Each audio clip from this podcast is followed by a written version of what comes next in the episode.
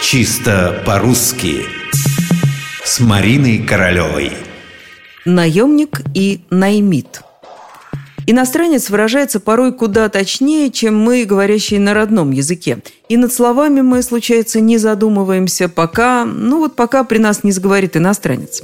Вот, к примеру, американский студент, сидя в университетском кафетерии в кругу своих российских сокурсников, пытается объяснить им, кто у него отец. Ну, он подбирает слова «американец», он наемник. Все удивлены. Так он у тебя в армии служит? За границей?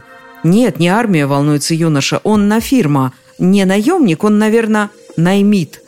Общий хохот. Папа юноши работает в частной компании, и он всего лишь наемный работник, и вовсе не наемник и не наймит. Но вот что интересно. И наемник, и наймит – оба слова есть в языке. Просто для русского уха они звучат едва ли не как оскорбление. Между тем, американец был бы вправе выразиться так, как выразился, попади он в Россию на столетие другое раньше.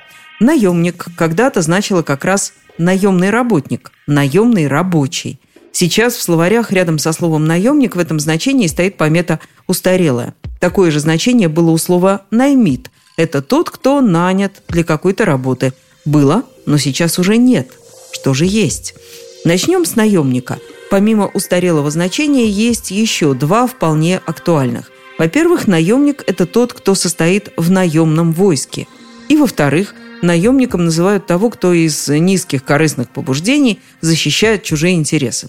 И вот в этом значении наймит с наемником сходятся – получается, у них два пересечения в значениях – устарелое наемный работник и презренное корыстное существо. Зато тот, кто воюет в иностранном войске, наемном войске, только наемник, никак не наймит. Интересно, что значение «наемный работник» нельзя выразить иначе, кроме как сочетанием слов «наемный работник». В этом случае язык почему-то экономить не пожелал.